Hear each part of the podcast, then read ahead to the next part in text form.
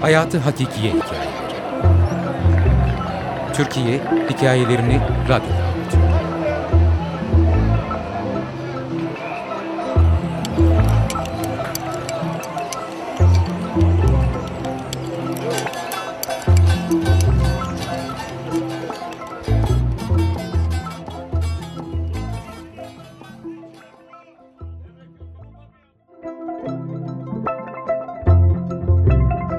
Otomobil En son ne zaman yağmıştı kar hatırlamıyorum. Nereden geliyordum kül rengi gökyüzünün altında o öğleden sonra? Sıcak bir bacaya yuva yapmış leylekli bankanın önündeki buz tutmuş caddeyi ıslıkla yalayıp, ayak parmaklarımdan sırtıma, oradan da süzülerek kemiklerime işliyor ayaz. Beklerken, kuru dallarını kaplayan buzun camdan bir iskelete dönüştürdüğü şu akasya ağacı gibi kas katı kesilmeyeyim diye, ayaklarımı yere vurarak birkaç adım atıyorum. Otobüs gelse sıcacıktır içi şimdi. Biletçiye bir öğrenci derim. Sanki benden başkası varmış gibi durakta. O gözlüğünün üstünden şöyle bir süzer beni, paso der. Pasomu hazırlayayım iyisi? Ellerim ne kadar üşüyor, parmaklarıma söz geçirip cebimden pasomu çıkaramıyorum. Büyüyünce bir cüzdan alacağım ilk iş. Pasomu da onun içine koyacağım. Böyle zor oluyor, cebinde taşımak falan. Gerçi plastik kılıf aldırmıştı öğretmenimiz. Olsun, cüzdan başka. Bu kadar soğuk olmasa eve kadar yürüyebilirdim kesin. Ha, işte otobüs geliyor. Aksilik. Bizimki değilmiş iyi mi? Şöyle yapalım. Eski öğretmenim böyle söylerdi. Beş tane otobüs sayalım ama yukarı mahalleninkileri değil. Altıncı. Ellerimi nefesimle ısıtabilir miyim? Onu perşembe günü sınıfta ne kötü dövdü öğretmen. İlk öğretmenim, eskisi yani, böyle kızgın değildi. Bu yüzden daha çok severdim onu. Bırakıp gitmeseydi. Sınıf diyordum.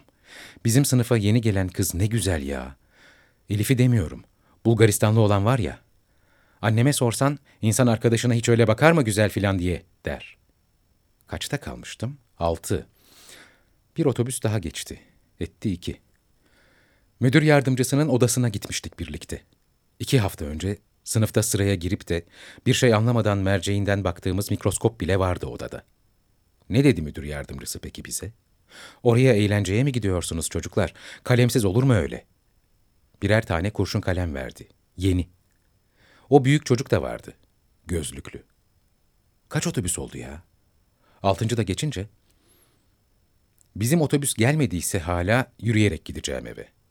Erkek olmasam ağlardım çok üşüyorum. Kızlar ne güzel diledikleri yerde ağlıyor, diledikleri yerde gülüyor. Ben bazen bakkala giderken karanlıkta, Bazen dişlerim birbirine vuruyor. Şimdiki gibi soğuktan değil ama. Erkekler korkmazmış.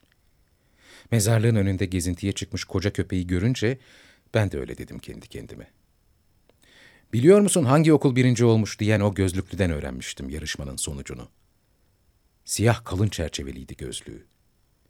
Büyüyünce ne olmak istiyorsun diye sordu gözlüklü. Yarışmadan sonra birlikte yürürken. Pilot dedim düşünmeden. Şafak'ta Bekleyenler filminden sonra mı karar verdin diye sordu. Bulgaristanlı kızın yanında üstelik iyi mi? Mikroskobun lamelini aşırdı diye Çiroz bunu öğretmene gammazlayınca öğretmenimiz de ne yapsın bir güzel haşladı.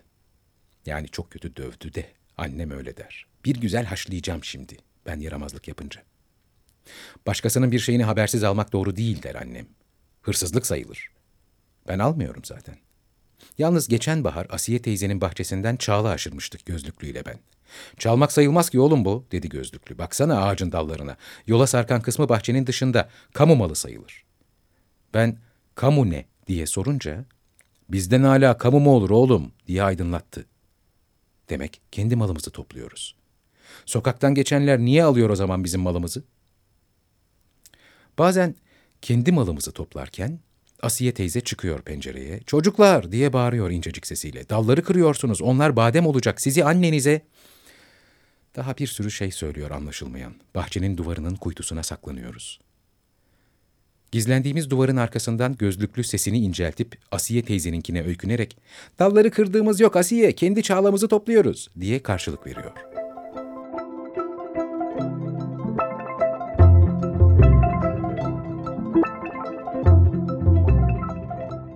Pilot olmaktan vazgeçtim. Polis olmaya karar verdim büyüyünce. Çağlamızı koruyacağım. Geçen otobüsün sayısını da unuttum. Yürüseydim eve varmıştım belki şimdiye kadar. Kar ilerideki eski binanın saçakları altına iki kuşun konduğu sırada yağmaya başladı. Köpek de üşüyor benim gibi. Ya mezarlıktaki ağaçlar? Demek üçüncü bile olamadık. Yoksa bizim okulun adı da geçerdi bir yerlerde. Birinci kimmiş dedim gözlüklüye. Salkım Söğüt Okulu gibi bir okul adı söyledi. En iyisi yürümek. Eve varabilmek için daha ne kadar yürümem gerekiyor bilmiyorum.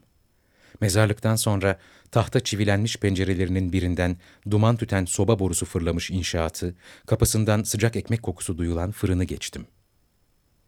Bu şiddetli soğukta yorucu, uzun yürüyüşten sonra mahalleye doğru kıvrılan asfaltsız taş yola saptım. Yılbaşı koşturmacası var sokakta. İşten dönenler yokuşun ortasındaki manav Rahmi'nin tezgahından portakal, elma, mandalina seçiyor. İyi seneler Muzaffer abi diye seslendi bakkal Cemil. Cümlemize diye karşılık verdi. Koyu renk paltolu dava vekili Muzaffer. Yumuşak kauçuk altlı, yeni ayakkabıları, elinde alışveriş filesi vardı. Bana biraz kuru yemiş ver, bir de otuz beşlik. Dükkana yaklaşınca söyledi bunu da. Sinemadaki filmde görmüştüm. Siyah ceketi omuzlarındaydı. Bir omzu düşük, önde, geçmiş zamanların mahalle delikanlısını. Tıpkı onun gibi ağır ağır yürüyen siyah bir Chevrolet girdi sokağa. Yanımdan geçmek üzereyken durdu. Kapısı açıldı. Çabuk ol dedi gülümseyerek Hilmi amca. Sıcacıktı otomobilin içi. Az önce iliklerime kadar donduran ayaz camların dışında kalmış, kartpostal resimlerindeki uzak bir masal ülkesinin cansız görüntüleri gibiydi. Otomobilin hareketiyle önce Muzaffer'in yeni ayakkabılarının karda bıraktığı izler, sonra da 6-7 yaşlarında iki çocuk uğurladı bizi. Kahvenin taş duvarlı penceresine oturmuşlardı çocuklar. Üşümesinler diye de babaları deri ceketiyle sigara dumanından bir bulutun içine sıkıca sarmıştı. Radyoda ilk kez duyduğum bir şarkı çalıyordu. Gönlüm düşüyor çırpınarak gizli kemende, kız sandalı kalbim gibi oynatma dümende. Arabada yanımda oturan Asiye teyzeyi ve bakışlarını tam o sırada fark ettim. Bahçesinin önünde görmüşse beni diye geçirdim içimden. Yumuşacık bir kadın eli sıktı ellerimi.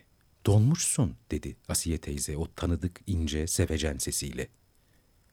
Döşemeleri deri kokan otomobilin içindeki sıcağın, Asiye teyzenin yumuşak ellerinin ve radyodaki güzel şarkının verdiği mutlulukla kendimden geçmiştim. Sokağın üçte birini geride bıraktığımızda otomobil motorundan garip hırıltılar çıkararak ölmek üzere sıtmalı bir hasta gibi titredi. Sonra durdu. Sürücü hayırdır dedi, indi, motor kapağını açtı. Arabanın camından kendi kendine söylendiği görülüyordu. Kar altında geri gelirken elini kirli bir bez parçasına sildi, kapıyı açtı. Özür dilerim Hilmi Bey, benzinimiz bitmiş. Daha fazla gidemeyeceğiz dedi. İyi mi? Otomobil Yazar Zeki Paralı Editör Hakan Bıçakçı Okuyan Tolga Korkut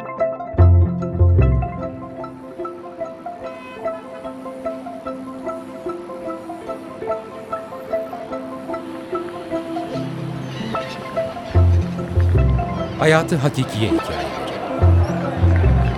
Türkiye Hikayelerini Radyo'da